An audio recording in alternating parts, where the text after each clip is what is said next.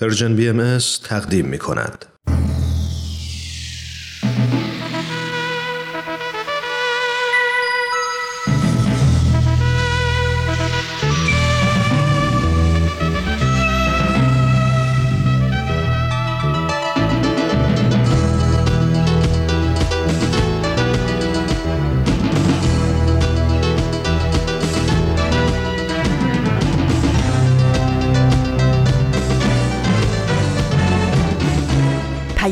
دوست.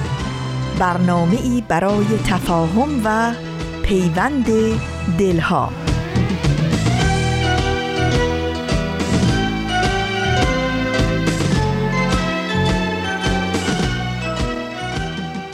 در طول هزاران سال دوران طفولیت و نوجوانی بشر ادیان بزرگ جهان یک سیستم اعتقادی ایجاد کردند تا افراد بتونن اتحاد، همکاری و اعتماد رو در سطوح بالاتر نهادهای اجتماعی بنا بکنن.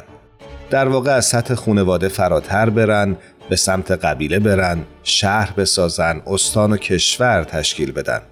همونطور که نوع بشر به سمت تمدن جهانی پیش میره قدرت ادیان در ترویج همکاری و پیشبرد رشد فرهنگی بیشتر از هر زمان دیگه‌ای قابل درک میشه حضرت بهاءالله به عنوان تازه ترین مربی از میان مربیان الهی که آموزه های اخلاقی اونها سبب هدایت نوع انسان از دوره به دوره دیگه شده اعلان کرده که امروز نوع بشر به مرحله بلوغ خود یعنی وحدت و یگانگی در سطحی جهانی که بشر مدتها به انتظارش بوده نزدیک شده.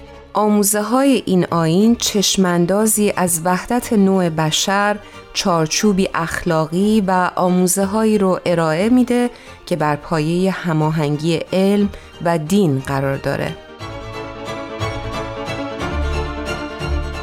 به پادکست هفت خوش اومدید. من ایمان هستم. من هم عرض ادب دارم هرانوش هستم.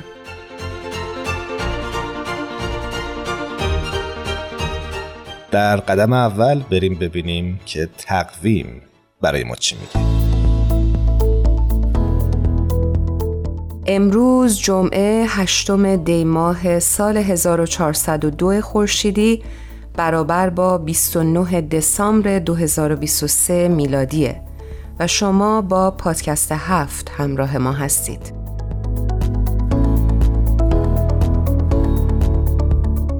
خب در اینجا بریم سراغ خبر هفت.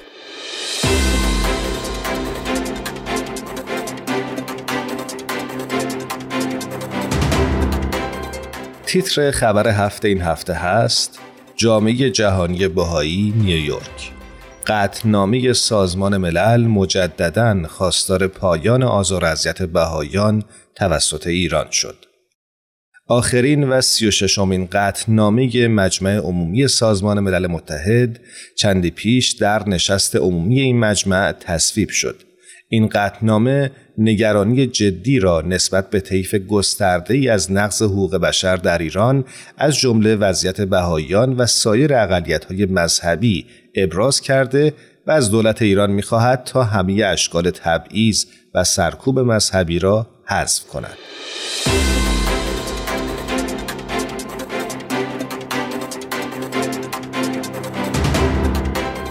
این قطنامه که ماه گذشته به تایید کمیته سوم مجمع عمومی رسیده بود چندی پیش با 78 رأی موافق، 30 رأی مخالف و 68 رأی ممتنع تصویب شد. این قطنامه نگرانی جدی در مورد موارد متعدد نقض حقوق بشر در ایران از جمله نفی آزادی مذهب و عقیده رو ابراز می‌کنه.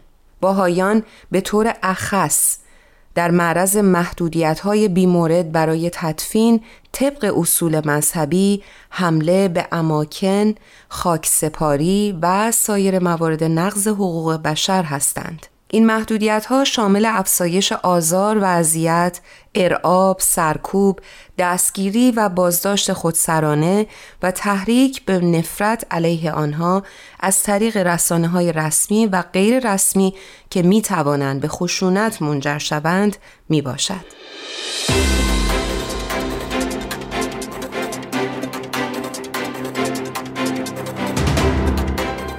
همچنین از دولت ایران خواسته شده که به مسئولیت های سیستماتیک مداوم برای کسانی که علیه افراد متعلق به اقلیت های مذهبی رسمی و غیر رسمی مرتکب جرم می شوند پایان دهد و در این حال به ترتیبات قوانین و رویه های قانون اساسی مبنی بر منع تحصیل و اشتغال بهایان تعطیلی مشاغل و مغازه های شخصی مصادره اموال و سایر موارد نقض حقوق پرداخته شده است.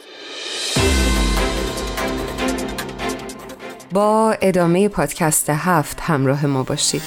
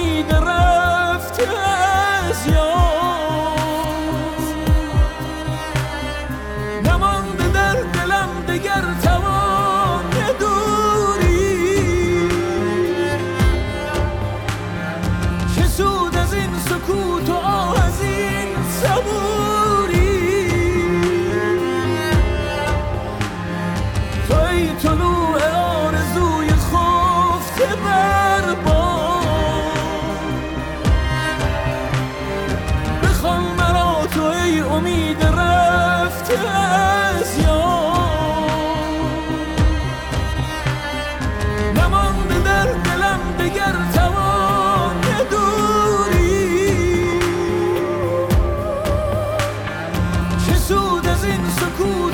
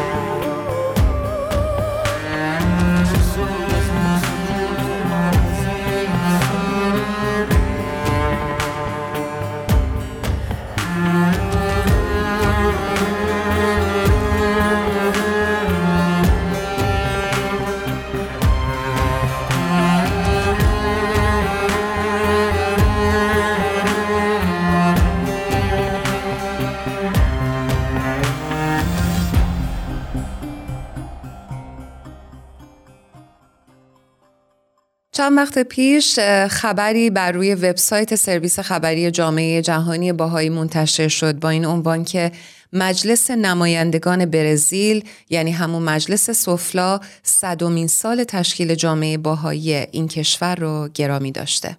وقتی که این خبر رو شنیدیم داشتیم به این فکر می‌کردیم که چطور آینی که نزدیک به دو قرن پیش در کشور ایران ظهور کرد و متولد شد و در طول این سالها همواره با بیمهری و آزار اذیت مواجه بودند پیروان این آین در کشور و زادگاهش بعد از این همه سال در اقصانوقات دنیا صداش شنیده شده و پیام آور مهر و دوستی شده و بسیاری از مردمان دیگه این پیام صلح و دوستی رو گرامی میدارن و بهش احترام می‌گذارن. در بخشی از این خبر اومده که مجلس نمایندگان یعنی مجلس سفلای کنگره ملی برزیل اخیرا طی یک جلسه تعمل صمیمانه صدومین سال شکلگیری جامعه بهایی این کشور رو گرامی داشته و تلاش های این جامعه در قرن گذشته رو در جهت تقویت هویتی مشترک که همه مردم رو به چشم اعضای یک خانواده انسانی مینگرد بررسی کرد. برای اینکه بیشتر با جزئیات این موضوع آشنا بشیم از دوستی دعوت کردیم که ساکن کشور برزیل هستند و در جریان این اتفاق و این خبر هم بودند. آقای رامین شمس روی خط با ما خواهند بود و برامون بیشتر در این مورد توضیح خواهند داد. بریم باشون صحبت کنیم.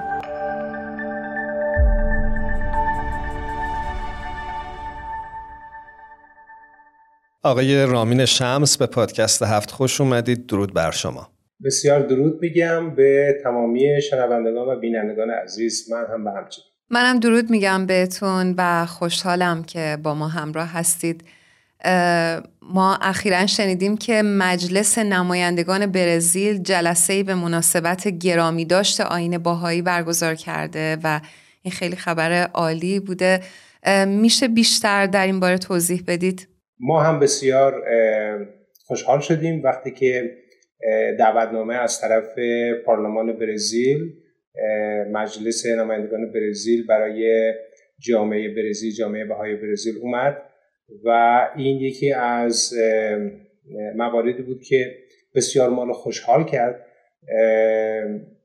البته این دفعه دومی بود که مجلس نمایندگان برزیل می اومد قدردانی می‌کرد از جامعه بهایی. دفعه اول سال 1992 بیشتر تاکید روی شخصیت حضرت بهاءالله بود که صدمین سال زود حضرت سعود حضرت بهاءالله بود و این یکی از موفقیت های بزرگ جامعه جهانی بهایی بود. که یکی از پارلمان ها قدردانی بکنن از شخصیتی چون شخصیت حضرت بهاءالله. و الان اخیرا هم هم امسال سال 2023 این گرامی داشت برای ورود صدومین سال ورود دیانت باهایی به برزیل انجام شد.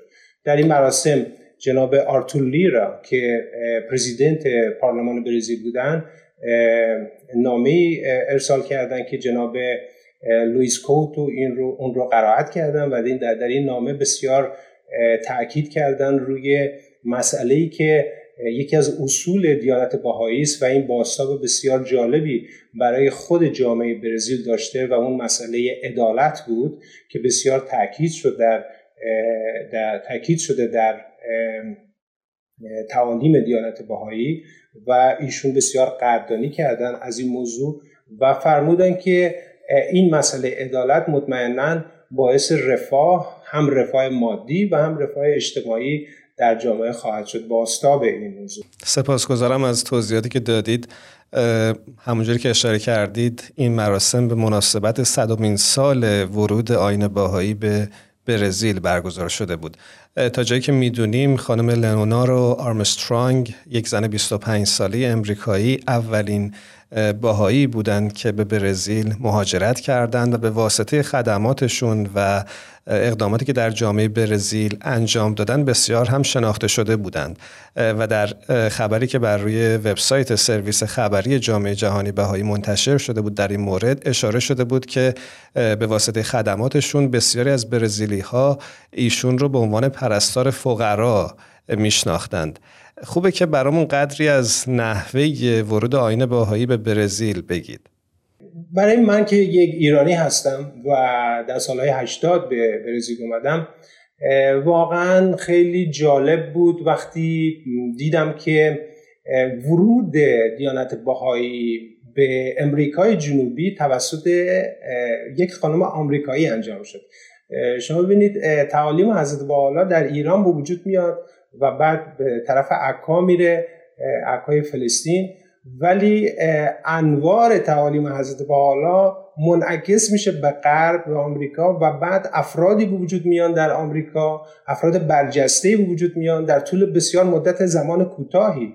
از سال 1911 12 که حضرت عبدالبها به آمریکا و کانادا تشریف بردن برای انتشار تعالیم بهایی افرادی به وجود اومدن بلا فاصله که علم تعالیم دیانت بهایی رو بلند کردن و به کشورهای دیگه رفتن مثل آلاسکا مثل آفریقای جنوبی مثل آمریکای جنوبی مثل استرالیا. خانم های چون لونارا آرمسترانگ مارتا رود می مکسول رنسون کلر اگنس الکساندر اینها همه خانم های آمریکا و یه سری افراد دیگه مثل میسیز مستر دان افرادی بودن که بلند شدن برای انتشار تعالیم باهایی همه آمریکایی و این برای ما بسیار جالب بود. خانم لئونار آرمسترانگ 25 ساله ایشون فارغ تحصیل ادبیات لاتین بود و این موضوع باعث شد وقتی که ایشون به برزیل تشریف آوردن تسلطی که داشتن به زبان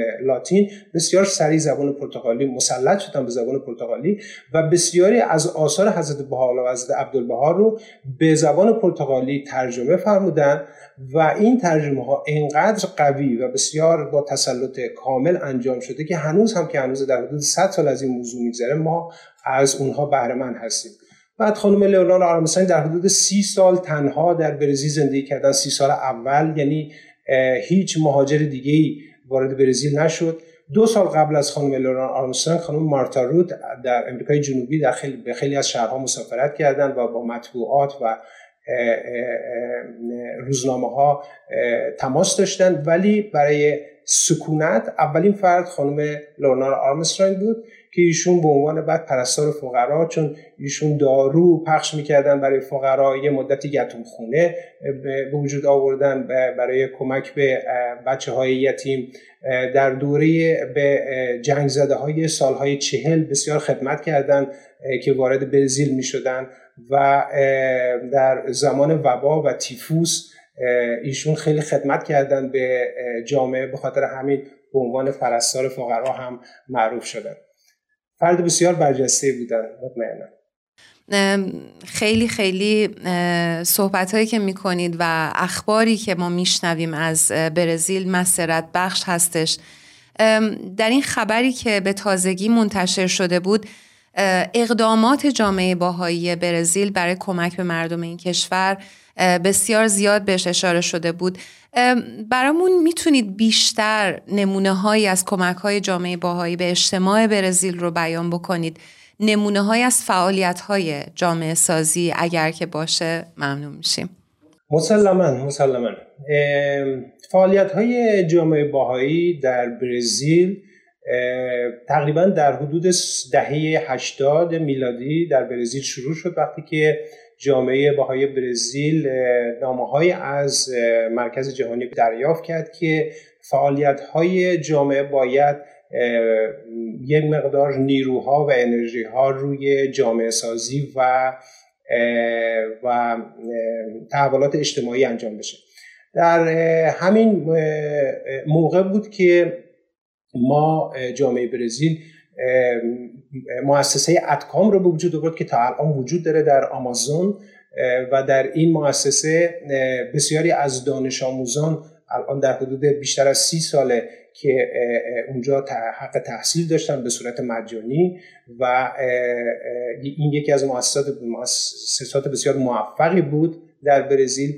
بعد ما مؤسسات داشتیم به عنوان رادیو برزیل یا مؤسسه پزشکان برزیل.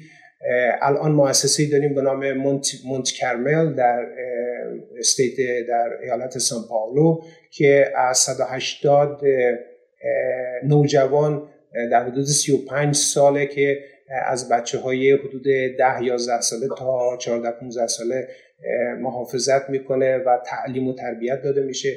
پروژه‌ای داریم به نام پروژه اسکول آف the نیشن در شهر برازیلیا که یکی از موفق ترین و شناخته شده ترین مدارس برزیل هست.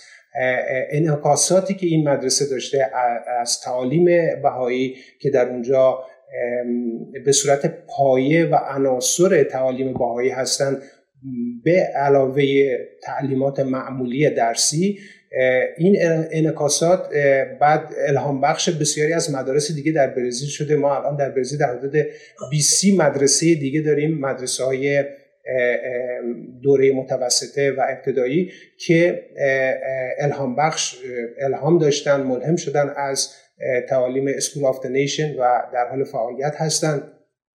یه مدرسه داریم به نام اولاو نوای در جنگل های شمال برزیل.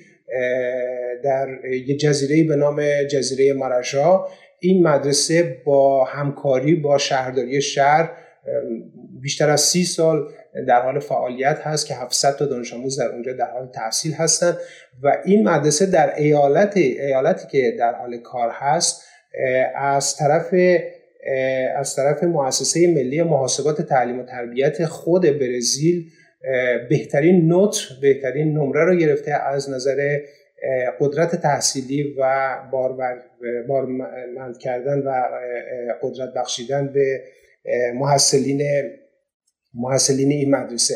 بعد به علاوه اون ما 50 تا بیشتر از 50 تا محوطه جغرافیایی داریم که در این محوطه های جغرافیایی فعالیت های اجتماعی انجام میشه برای تشکیل جامعه های موفق که در اون کلاس های درس بچه ها هست کودکان کلاس های درس نوجوانان هست و حلقه های مطالعه هست و جلسات دعا و مناجات و این جامعه سازی هر روز که پیش میره موفقیت های بهتر و بیشتری داره.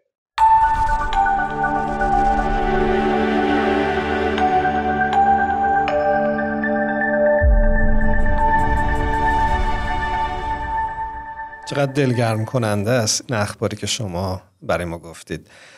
توی این خبری که در وبسایت سرویس خبری جامعه جهانی بهایی منتشر شده بود به مناسبت گرامی داشته صدومین سالگرد ورود آین بهایی به برزیل یه جایش دیدم که نوشته نتایج خوبی که امروز حاصل شدهاند تا حد زیادی بازتابی از اهمیتی است که به اصل عدالت در آین بهایی داده شده. می‌خوام ازتون بپرسم از دید شما منظور از این جمله چیه و از چه نتایجی داره صحبت می‌کنه؟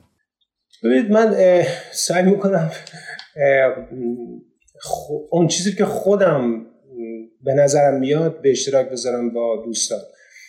ما وقتی که مسئله اصل عدالت رو یکی از اصول اصلی تعالیم بهاییست رو میگیم که این انکاس داره و باعث تحول یه جامعه میشه شاید یه مقدار مشکل باشه فهمیدنش که این عدالت به چه شکلی باعث تحول یه جامعه میشه. ولی وقتی که ما یک مقدار تفکر بخوایم بکنیم روی تعالیم دیانت بهایی و ببینیم که تعالیم دیانت بهایی بسیار کار می‌کنه روی پرورش قابلیت برای کمک به پیشرفت اجتماعی و رفاه مادی جامعه. این پرورش قابلیت و استعدادها در زیر سایه تعالیم بهایی خود به خود عدالت رو در جامعه وجود میاره. مثلا به طور مثال بهتون بگم. اگر ما تمرکز انرژیمون در تربیت و روی قابلیت و استعدادهای فردی باشه و به اونها احترام بذاریم و روی اونها کار بکنیم و هر فردی با اون قابلیت و استعدادی داره منتها اینها زیر سایه تعالیمی چون حقیقت جویی تعالیمی چون حقوق زنان مساوی با حقوق مردان در یک جامعه. تعالیمی چون سایه زیر سایه صلح عمومی کار کردن. یعنی تمامی افکار بیشتر به طرف صلح بره تا به طرف جنگ و جدال. یا تعالیمی چون اعتدال معیشت که تفاوت فاصله های بین ثروت و فقر رو کمتر بکنه توی جامعه. یکی از اصول بسیار مهم که باعث عدالت میشه تعلیم و تربیت عمومی و اجباری. یعنی این دو کلمه خیلی مهمه. تعلیم و تربیت به یه طرف ولی تعلیم و تربیت عمومی باشه و اجباری باشه. یعنی یکی از مسئولیت های دولت ها مسئولیت های مؤسسات دولتی در یک کشور مجبور باشن که تعلیم و تربیت عمومی داشته باشن و اجباری. خب وقتی که یک جامعه ای تمرکزش روی تعلیم و تربیت روی اصل وحدت وحدت در کسرت با محبت و الفت و و اینکه دین باید مطابق علم و عقل باشه زیر این تعالیم وقتی که تعصبات از بین بره و, و روی تربیت روی این باشه که تعصبات به مرور دیگه وجود نداشته باشه در یک جامعه. هر جور تعصباتی هست مسلما ما به عدالت خواهیم رسید به طور اتوماتیک. یکی از شباهت های جامعه ایران و برزیل تنوع فرهنگی و اتنیکی اونها هستش. جامعه باهایی چطور تونسته با وجود این تنوع فرهنگی که در برزیل وجود داره باعث ایجاد هماهنگی و همکاری این گروه ها با هم بشه و آیا آین باهایی بر جوامع بومی برزیل هم تاثیر گذاشته یا خیر؟ سال خیلی خوبیه و جوابش رو من سعی می‌کنم با سخنان خانم نیری کروز که یکی از ساکنین بومی و اهالی بومی این بزرگداشت در این مجلس در پارلمان بودن ایشون صحبت کردن در این مورد و تقریبا به این موضوع ایشون جواب دادن به عنوان خود یک سرخپوست بومی. ایشون می‌گفتن که من در قبیله که زندگی می‌کنم وقتی که مواجه شدم با تعالیم بهایی و دیدم که تعالیم بهایی زیر نور احترام به هر فرد محبت محبت خالصانه و صادقانه و صداقت و صدق هست. و علاوه بر اون این مسئله هماهنگی و لزوم حفظ رسوم فرهنگی خود قبایل این خیلی مهمه حفظ رسوم فرهنگی خود قبایل با نور احترام با نور محبت و صداقت این خودش مسلما به مرور تبدیل به وحدت و هماهنگی و همکاری افراد با مشخصات مختلف میشه. بنابراین توضیح این موضوع که شما فرمودین خیلی راحته. ما این رو بتونیم توضیح بدیم از فردی که خودش زندگی کرده در این قبیله و و تعالیم باهایی رو چشیده در قبیله خودش و این, این تحولاتی که به وجود اومده در قبیله خودش با این شرایط و عناصری که دیانت باهایی در درش وجود داره که این عناصری که الان قید شد. بنابراین این مسئله محبت و موضوع احترام به هر فرد اینها خودش عدالت رو وجود داره و وحدت رو وجود داره همکاری و هماهنگی رو وجود داره. شما ببینید حضرت عبدالبها در خطاباتشون در آمریکا در یکی از خطاباتشون می‌فهمن که وحدت انعکاس محبته. یعنی اگر ما وحدت می‌خوام اول باید محبت داشته باشیم. محبت وقتی به وجود بیاد در یک جامعه بعدا وحدت راحته. حالا اگر ما بخوایم اول وحدت داشته باشیم بدون محبت خب این یه وحدتی خواهد بود که به زودی از بین خواهد رفت چون عشق محبت توش نخواهد بود. بنابراین برای اینکه ما بتونیم فرهنگ های مختلف رو با هم و این تنوع اتنیکی رو و فرهنگی رو با هم بتونیم هماهنگ و هم در وهله اول باید احترام بذاریم به هر فرد احترام بذاریم به و با محبت و صادقانه باشون رفتار کنیم. مطمئنا این وحدت به صورت اتوماتیک به وجود میاد. سپاسگزارم ازتون جناب رامین شمس که امروز با پادکست هفت همراه بودید. امیدواریم در آینده هم بتونیم باز با شما صحبت بکنیم. هر جا هستید خوب و خوش باشید. منم بسیار ممنونم بابت دعوت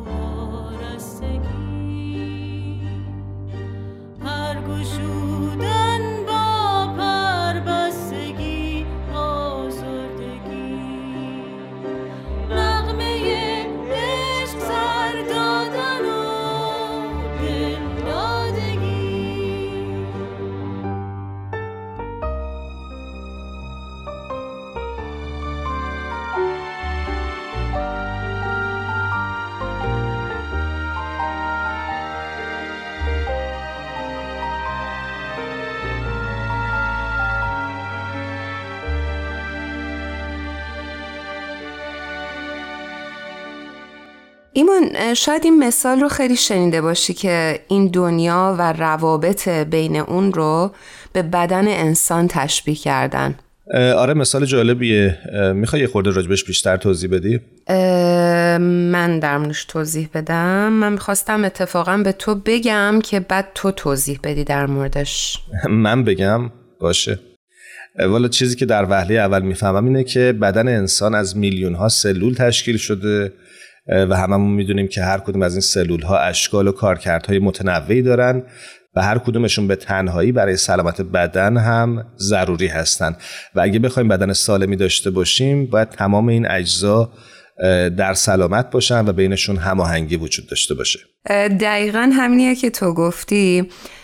به نظرم این دنیا هم همین طوریه کار کردش اگه مثلا افراد و مثل سلول های بدن در هیکل اجتماع در نظر بگیریم می‌بینیم که هر فرد به تنهایی چه نقش مهمی می‌تونه در انسجام این کل داشته باشه.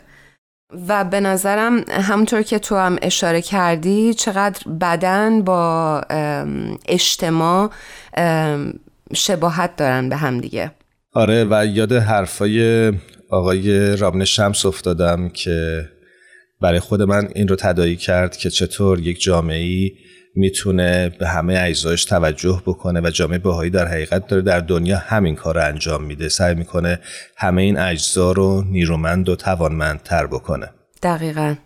ایمان اگر موافق باشی بعد از اینکه من از تو درس و پرسیدم بریم ببینیم که آنیتای عزیز چی برامون آماده کردن و این هفته چی برامون هدیه آوردن.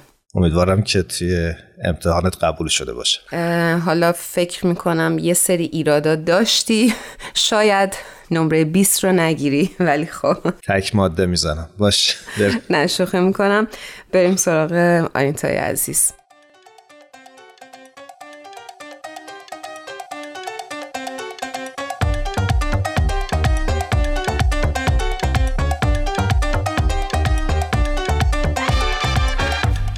شنونده های عزیز امیدوارم که خوب باشید. آنیتا رو میشنوید از آین آینه.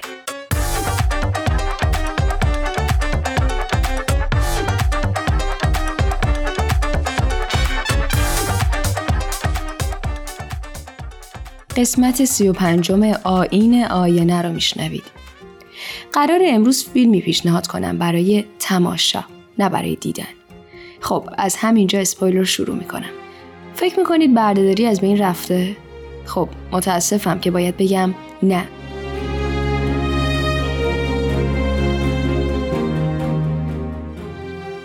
رود راستجن فیلمساز استرالیایی اسنادی پیدا می‌کنه راجع به صنعت ماهیگیری در جنوب شرق آسیا و مبنی بر اینکه مهاجرهای غیر قانونی کامبوجیایی به تایلند یه جورایی دزدیده میشن و روی کشتی هایی که برای شرکت های غذایی حیوانات خانگی کار می‌کنن به عنوان برده گرفته میشن.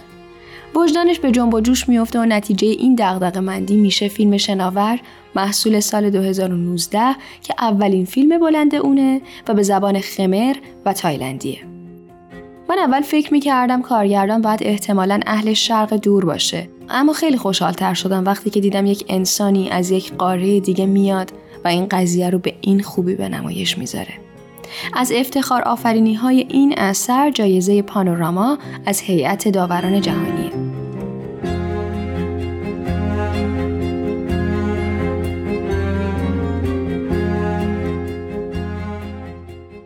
داستان فیلم زندگی یک پسر نوجوان کامبوجیاییه که در یک خانواده پرجمعیت زندگی می‌کنه و از زندگی فقیرانه خودش راضی نیست. بنابراین تصمیم می‌گیره بدون خبر یک روز بره سوار کشتی آرزوها بشه و برسه به تایلند تا پول در بیاره و خودش رو خوشبخت کنه. اما قبل از اینکه پاش به زمین برسه برای قدم برداشتن در تور قاچاقچی ها گیر میافته. اگه این فیلم رو ندیده بودم احتمال اینکه از این جنایت خبردار بشم خیلی خیلی کم بود و تا وقتی راجع بهش نخوندم باورم نمی‌شد که کلیت موضوع واقعی باشه. کارگردان همچنین با ساختن این فیلم امید داره کامبوجیایی ها رو از خطرات مهاجرت غیرقانونی و قاچاقی آگاه کنه و افشاگری باشه بر بردهداری مدرن که دهه هاست در صنعت ماهیگیری تایلند در حال پیشرویه. در این بخش از مصاحبه او که در جشنواره بین المللی برلین به مناسبت نمایش این فیلم با آقای کارگردان راجع به هدف این فیلم انجام شده استفاده می‌کنم.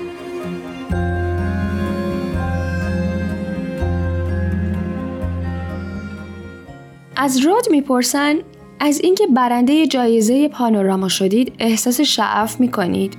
فکر می‌کنید چه تأثیری بر حرفه شما بذاره؟ با نشون دادن تواضع هیجان خودش رو اعلان می‌کنه و ادامه میده مطمئن نیستم چه تأثیری قراره بر حرفه من بذاره. اما برخلاف طبیعت خود فیلم این اثر به عنوان یک فیلم حقوق بشری انتخاب شد که این یک اتفاق خیلی خیلی خوبه. در جواب اینکه چرا تصمیم گرفته یک فیلم درباره بردهداری مدرن بسازه میگه برای دهه ها بردهداری مدرن در تایلند در حال پیشروی بوده. دلم می‌خواست این فیلم رو سالها پیش میساختم. روی کرده من این بوده که اگر بتونیم از طریق یک فیلم بیشتر این نقص حقوق بشر رو در معرض دید قرار بدیم ممکنه بتونیم منجر به تحریک قدرت های سیاسی و الهامی برای تغییر بشیم. اون ادامه میده امیدوارم وقتی این فیلم رو در کامبوج به نمایش می‌ذاریم برای قشر آسیب پذیر که به فکر کار در تایلند هستند مثل یک عامل بازدارنده عمل کنه و همچنین خطاب به مخاطبان بین المللی میگه که امیدوارم توجه مردم رو نسبت به محصولات دریایی که می‌خرن جلب کنه تا در نظر بگیرند این محصول از کجا اومده و با چه فرایندی تهیه شده.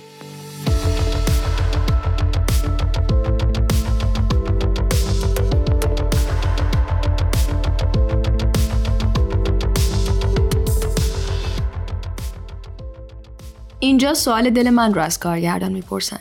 میگن که این دیدی که فیلم منتقل می‌کنه به نظرت از طریق یک فیلم بلند می‌تونست به خوبی ایجاد ارتباط بکنه یا با ساختن یک فیلم مستند؟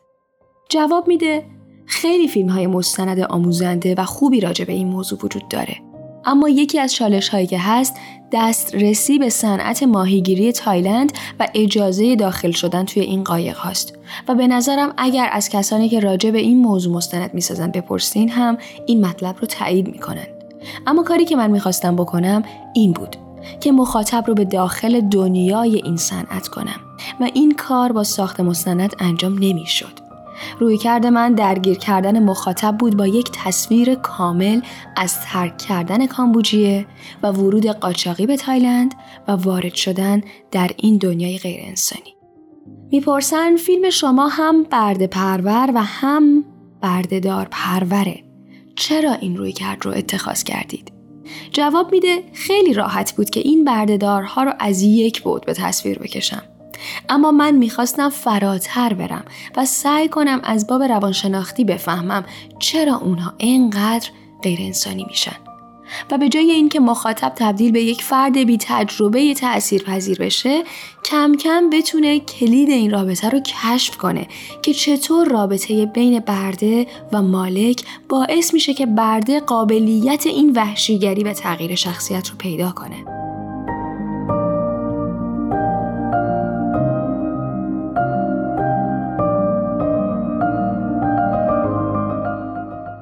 سارمهنگ 16 ساله که نقش اصلی رو داشت و با بازیش در فیلم خیره کننده و بسیار گذار بود میگه. به نظر من این فیلم از اهمیت برخورداره. چرا که واقعیت زندگی کامبوجیایی ها رو به تصویر می‌کشه. چیزی که این بازیگر تازه جوون اشاره می‌کنه و خیلی برای من الهام بخشه اینه که میگه دلیل من برای بازی توی این فیلم این بود که به بچه های نسل های آینده کمک کنم. که دخترها پسرهای دیگه ای فریب نخورن و روبوده نشن و مثل چاکرای داخل فیلم رنج نکشن. اگر قرار بود فیلم ها بو داشته باشن این فیلم یکی از بدبوترین فیلم های کتاب حال تماشا کردم و البته این تعریف و تمجید از توانمندی فیلم سازه امیدوارم که مراقب خودمون و اکوسیستممون و ماهی ها و آبها و کوه ها و دشت ها و آسمون باشیم. خدا نگهدار.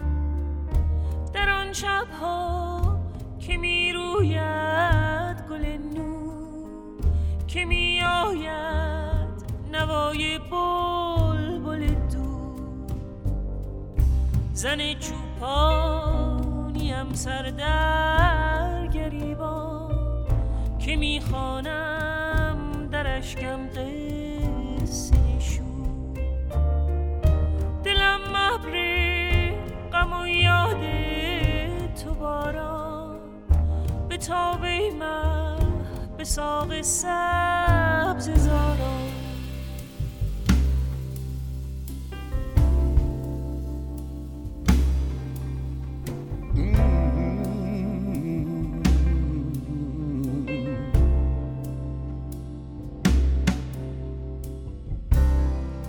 I cannot love you the way most lovers do. By holding you tight and caressing all of you. My hands cannot reach through so many doors. No, no.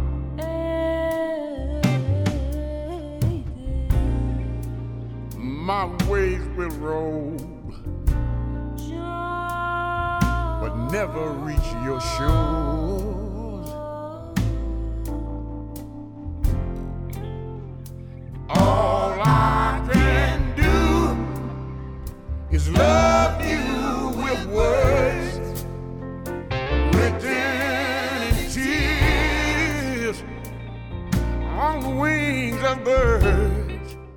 اریکا کوکای نماینده مجلس برزیل طی سخنرانی تاثیرگذاری درباره نیروی بالقوه آموزه های آین بهایی برای ایجاد و تشویق به وحدت بیشتر عنوان می‌کنه که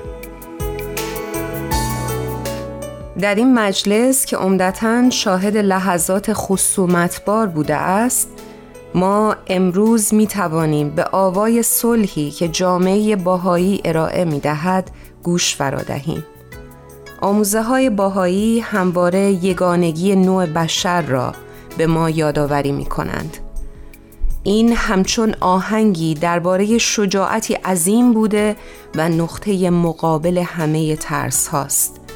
درباره ایمان به دیگری ایمان به امکان پذیری زیستن همه مردم در هماهنگی است.